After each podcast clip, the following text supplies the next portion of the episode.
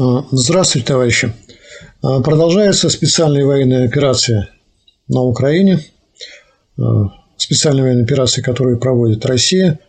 И э, если говорить об отличии этой специальной военной операции от войны в настоящем смысле, то речь, собственно, идет об ограниченном масштабе боевых действий.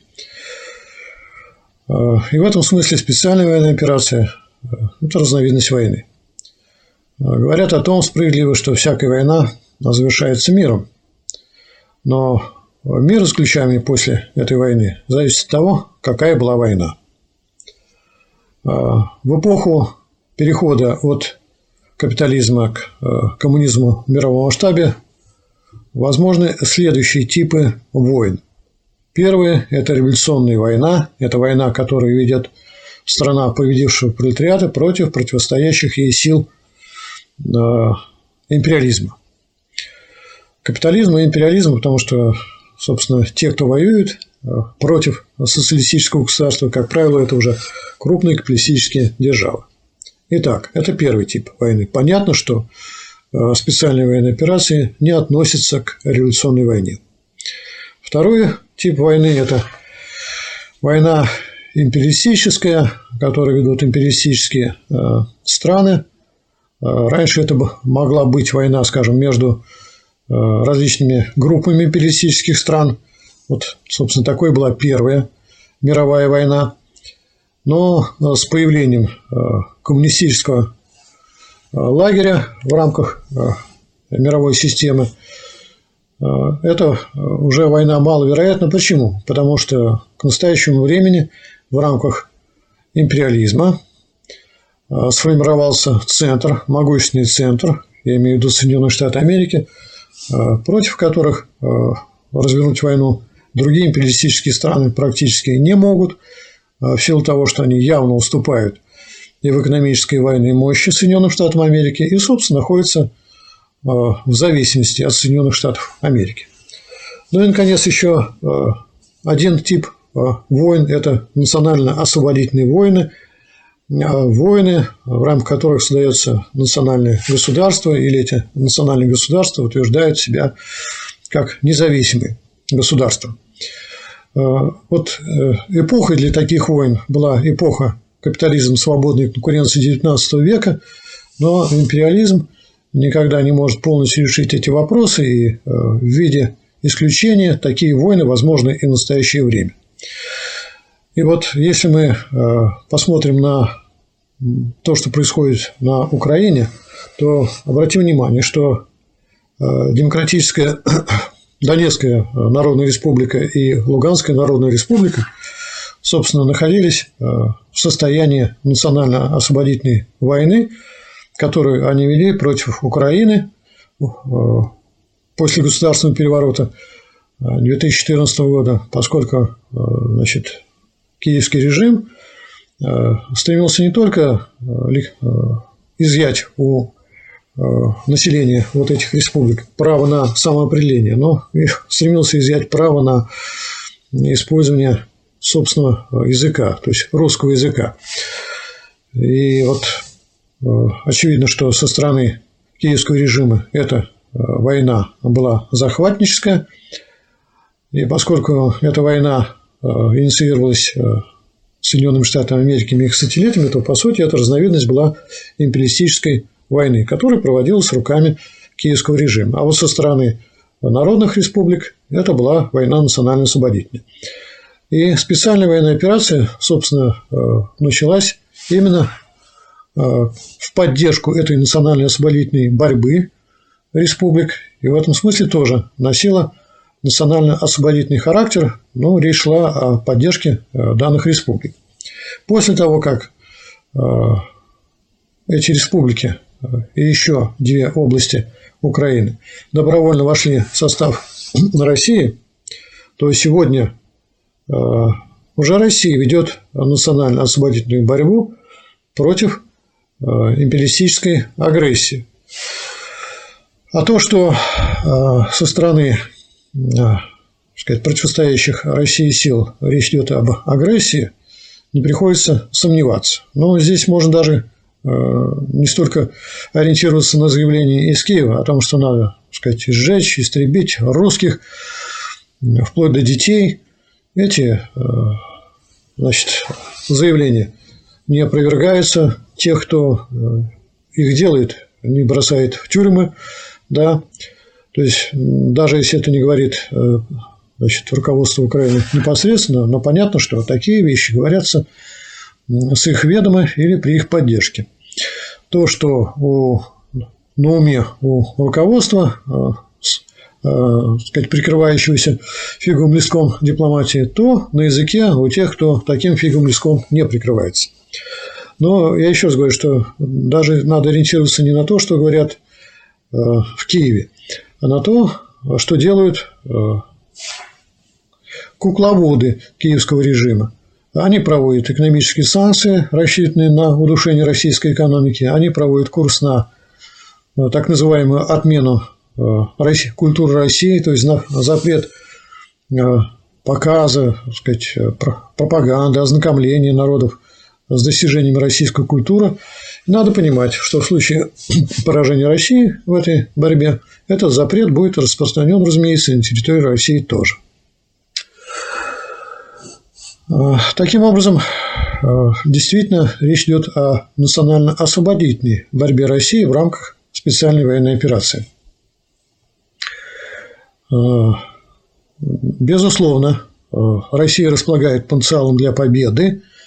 И теперь надо понять, а что же будет означать победа после успешного завершения этой национально-освободительной войны.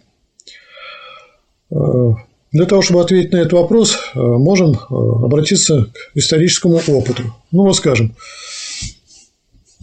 э, после разгрома фашистской Германии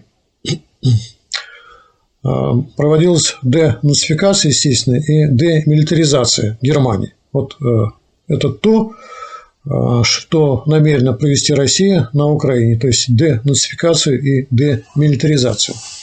Означало ли это, что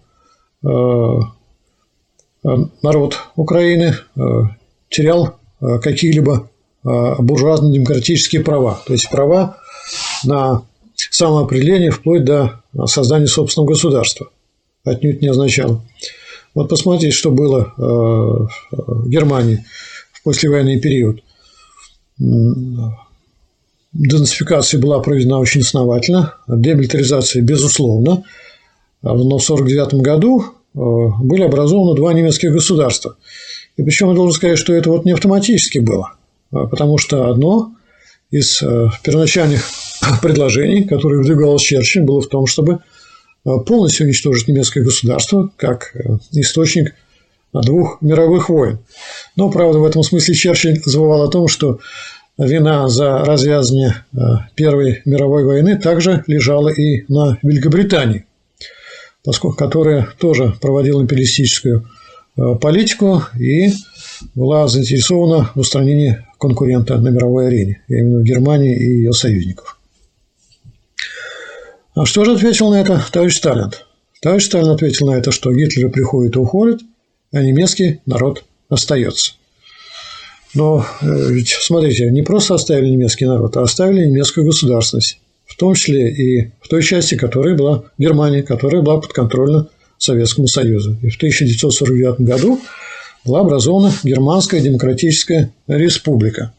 Да, можно говорить, что это сказать, государство было э, подконтрольно э, Советскому Союзу, но еще бы не подконтрольно, а как бы гарантировали выполнение целей денацификации, чтобы Советский Союз, который понес колоссальные жертвы, да, 10 миллионов солдат погибли в этой освободительной э, борьбе, когда освобождалась не только э, территория Советского Союза от фашизма, но и территория Польши и Германии. И вот чтобы мы предоставили возможность э, значит, нацистам снова создавать государство враждебное Советскому Союзу. Нет, конечно, это не было допущено, государство было создано. Значит, было реализовано право немецкого народа на самоопределение вплоть до создания государственности. Я только напомню, что это был шаг э, в ответ на то, что было сделано э, в западном секторе э, Германии. Там же все-таки Федеративная Республика Германии была создана раньше, чем Германская Демократическая Республика. Итак, денацификация и демилитаризация вовсе не означают отказ от э, признания права демилитаризированного и денацифицированного народа на самоопределение вплоть до образования государственности. Вот, э, думается, что этот исторический опыт очень э, значим для э, того, что будет после победы России в специальной военной операции.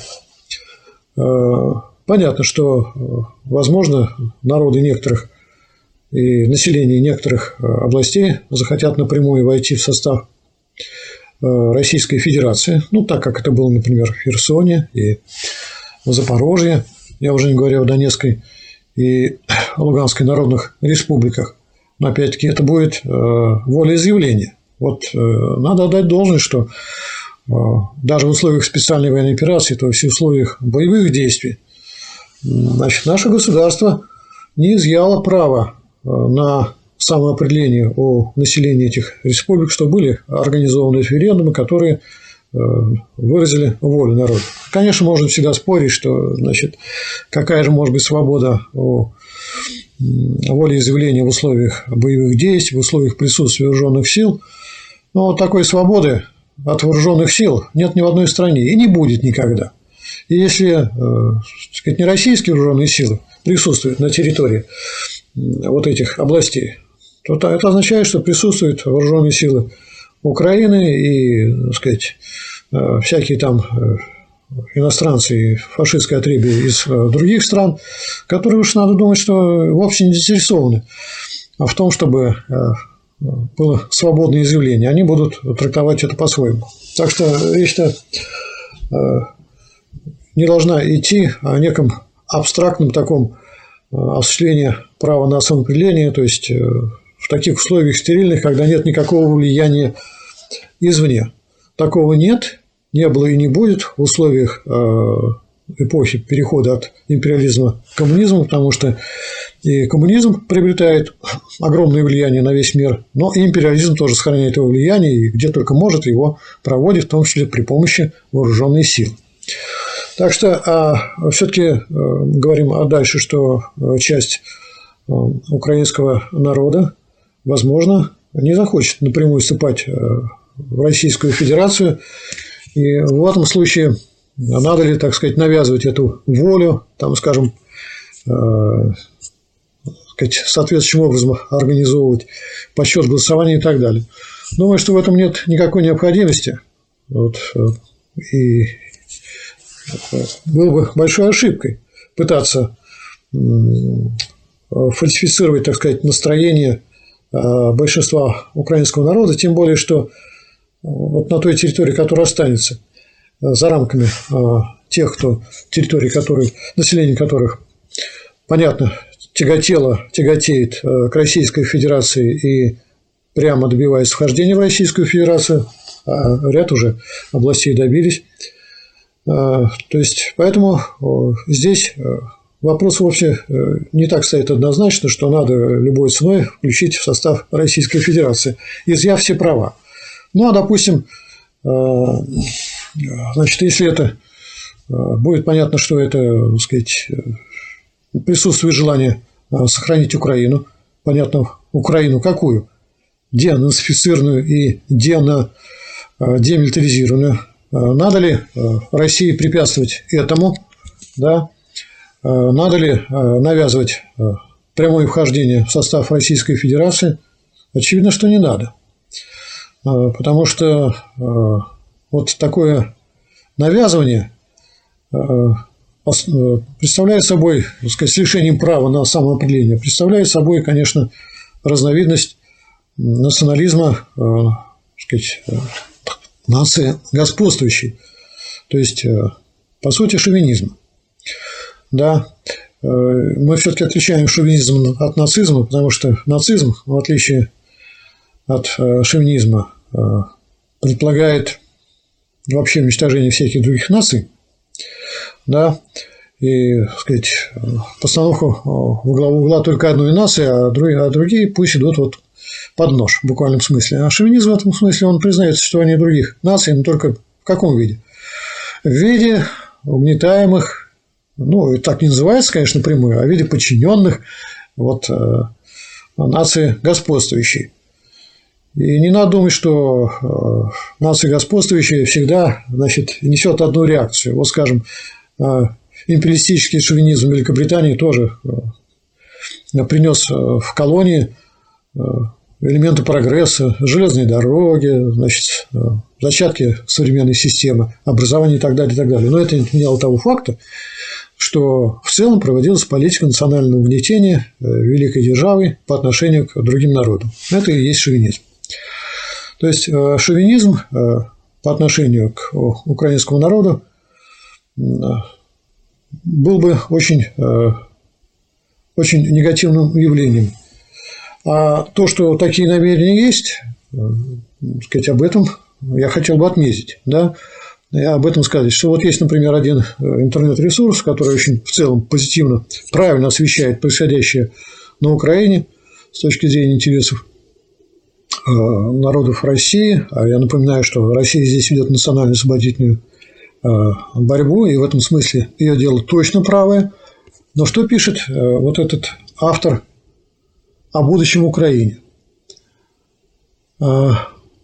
Можно долго рассуждать о братстве в кавычки и небратстве. Можно убеждать украинцев даже в том, что мы единый народ. Но до тех пор, пока не искоренены Э, термины «Украина», «украинец», «украинский», местные фольклорные традиции, э, вышитых, э, руба, вышитых рубахах и раскрашенных яиц будет периодически повторяться, поворачиваться к нам страшной бандеровской рожей, ненавидящей все русское, так, как может ненавидеть собственный род только выработок, выродок, простите.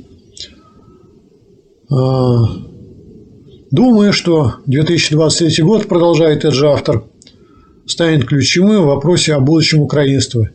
Именно в этом году должны определиться новые границы России, которые так или иначе будут включать в себя бывшие украинские территории, возможно, даже все, все именно в этом году на значительной части данных территорий режим де-факто военного управления сменится гражданским – Видите, э, значит, автор ставит вопрос об искоренении даже термина украинский. Да? Ну, если вы искореняете термин, я так понимаю, что э, язык, которым пользуются десятки миллионов людей Украины, украинский язык, тоже подлежит искоренению. Ну, вот что это как не шовинизм? Что это как э, не сказать, призыв к национальному, к национальному угнетению десятков миллионов людей. Да хоть и не десятков миллионов людей, здесь вопрос не в количестве. Значит, им не гарантируется то, что гарантировано э, всем народам России. Право, например, говорить на национальном языке, право использовать национальную одежду. Автор возлобления договорился и в для того, что даже такое право изымается. Будет ли это, так сказать, на пользу России? Вот реализация такого шовинистического проекта? Отнюдь. А, этот автор говорит о том, что сохранение Украины и украинства хоть в любом виде, да, это вечный источник а, беспокойства, смуты, вплоть до террористических актов. Странный вывод. А можно сказать, что наоборот. Наоборот, вот если а, населения Украины будет национально угнетено, вот это и будет вечный источник беспокойства, смуты и э, террористической угрозы по отношению ко всем частям России. Но ведь этого мало. Значит, вот представь себе, э, что э, вооруженные силы России обеспечивают порядок на той территории, которая теперь, на которой теперь надо искоренять даже название Украины, на которой надо уж, естественно, искоренять все традиции украинские, язык украинский, и вот эти вооруженные силы будут там действовать, да, и, э, значит, поставить себя в положение таких вот гонителей всего национального. А, так сказать, сложится определенная система отношений к проявлению национального на Украине. А вот эти, значит, привычка такая к подавлению, она не будет проецироваться на остальную Россию? Как вы думаете?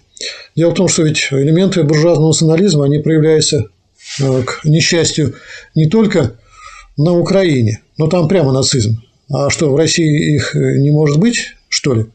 Да, и речь ведь не, не о том, что пока существует нация и национальности, будет буржуазный национализм, а речь идет о том, что пока существует буржуазный способ производства, до тех пор э, существование нации и национальности будет порождать э, некоторые тенденции к национализму, то есть к обособлению, к противоставлению одной нации другой. И вот теперь, значит, испытывая, э, применяя те традиции, которые должны быть сложиться по отношению к украинскому народу, вот с этим с этим проявлением буржуазного национализма в самой России тоже будут бороться таким же способом. Да это же пороховая бочка будет просто, а не Россия. Как же так? Как же можно даже, так сказать, вот в условиях вот такой ожесточенной вооруженной борьбы терять разум и не понимать того, на чем держится современная Россия. Вот она держится на том, что, выйдя из Советского Союза, она базируется на огромном заделе э, сказать, связей, э, сказать, дружеских связей, товарищеских связей народов э, и национальности России. Наша Россия – это национальная страна, в которой больше сотни разных народов и национальностей. И вот благодаря вот этому советскому интернационализму, который базировался, между прочим, на пролетарском интернационализме, то есть на единстве э, трудящихся всех наций и этой единство ковалось именно на фабриках, заводах, где трудящиеся бок о бок работали на, так сказать, в тысячных э, масштабах, да, и вот, э, значит, на этом все базируется, и мы продолжаем э, эту политику, собственно, и это нас спасает от разрастания буржуазного национализма, да, который, по идее, угрожал судьбе, судьбе России изнутри. И надо сказать, что эта угроза никогда до конца не может быть э, ликвидирована или не может быть исчезнуть, может исчезнуть, пока существует буржуазный способ производства. Так вот, тем не менее, в России удалось осуществить демократическое решение национального вопроса. И это действительно, э, хотя и буржуазно, но демократическое государственное устройство и межнациональные отношения осуществляются. Так вот, теперь Э, если на Украине по отношению к десяткам миллионов людей будет проводиться иная политика шовинизма, то другим концом этот шовинизм не ударит по дружбе народов и добрососедству самой России. Обязательно ударит. Обязательно. Тут даже сомнений быть не может никаких, потому что это же пример отношений. Пример не только тех, кто осуществляет такое национальное угнетение, но и тех, кто потенциально может попасть в разряд угнетаемых народов. Еще раз говорю, что шовинизм по отношению к украинскому народу обернется шовинизм по отношению к сотням народов э, России. И тогда это будет просто конец российской государственности. Значит, э, вот такое э, шовинистическое представление, оно совершенно недопустимо, и поэтому нужно использовать тот опыт, который использовали в Советском Союзе. То есть надо дать возможность украинскому народу в той части, в который, значит, э, он не прямо входит в состав Российской Федерации э, при прямом волеизъявлении. Ну, это тоже очень понятно, что сказать, в области, где преобладали э, люди, говорящие на русском языке и тесно связанные с Россией непосредственно, ну, они тяготели к России. Они поэтому вошли в Россию, и это достаточно безболезненно, хотя и там, наверное, не то, что наверное, а там, наверное, есть элементы украинского населения, и после этого ухождения надо, безусловно, обеспечить права для этого меньшинства, но в виде, например, использования украинского языка, э, в виде э, э, обучения на украинском языке, добровольно, естественно, в рамках школ, чтобы такие тоже программы были, ну, так, как делалось в Крыму. В Крыму, между прочим, на всех официальных учреждениях таблички на трех языках. Да, висят на русском, на украинском и на крымско-татарском. Ну, вот это вот путь решения национальной проблемы. Конечно, путь решения. Вот так же и должно быть в одной из присоединенных России территории. Но на самой это Украине как можно ставить вопрос об искоренении украинского языка? Наоборот, значит, э, вот пусть решает этот украинский народ свою судьбу, делает государство, поскольку это будет государство демилитаризированное денацифицированное, то никаких сомнений нет, что к власти придут те силы, которые заинтересованы в укреплении союзнических отношений с Россией, да, и милости просим, вот союз, союзное государство расширится э, за счет того, что в его состав добровольно, я думаю, что это можно сказать, будет и референдум пройдет, и там можно совершенно спокойно предсказать его результаты. После денацификации и демилитаризации Украины, что будет еще один член союзного государства Украины. Это просто замечательно.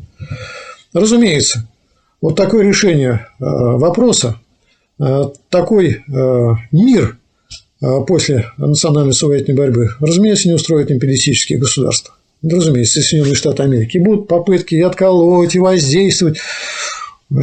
Каких сомнений? Конечно же, нет. Конечно, нет. Потому что, так сказать, разве Белоруссия, которая никуда не отделялась, да, не противопоставлялась, не вела а, значит, боевых действий против России, разве Беларуси не наблюдаются такие тенденции западных сил? Разве там совсем нет никакого отклика? Да как же? Конечно, найдут. Вот отклик э, в том мире, где э, хозяйственные связи интернационализированы, культурные связи, так там э, взаимовлияние, то есть влияние империалистической на культуру и политики на народы этих стран тоже присутствует. Но это совсем другая вещь, чем значит, влияние со стороны империалистических стран на угнетаемый народ и тем самым разжигание справедливо, вообще-то говоря, справедливо э, протеста против национального гнета. Вот влияние в этом смысле э, империалистических стран будет сто крат сильнее и действеннее по отношению э, э, к украинцам, чем влияние на денацифицированную и демилитаризированную Украину в составе Союза независимых э, государств или э, в составе союзного государства. Тут уж независимость может быть э, ни к чему использовать. Да, союзного государства. Как некоторого преемника Советского Союза и прообраза будущего более прочного союза. А уж с точки зрения рабочего класса, конечно, куда ценнее, куда важнее добровольный союз народов вот наших братских стран добровольный союз. Потому что в противном случае украинские э, трудящиеся, украинские рабочие будут не братья, а враги по отношению к э, рабочему классу России. И здесь никаких коллективных действий в масштабах страны тогда не может быть речи, или, по крайней мере, это будет страшно слезна борьба рабочего класса. И мы знаем, что это не может быть свободен народ, угнетающий другие народы, а рабочий класс России в этой ситуации будет соучастником вот этого угнетения. Его заставит участвовать в этом угнетении. И в смысле э, прямого направления детей рабочих и самих рабочих в состав вооруженных сил на территории Украины, вот такой, который уже будет не Украиной, а частью России по названию, а на самом деле вот постоянно горящий очаг национального сопротивления – да, ну и экономически и так далее, и так далее. То есть это совершенно не в интересах рабочего класса, но мы уже отмечаем, что и не в интересах России. И именно потому, что это не в интересах рабочего класса, это и в интересах России.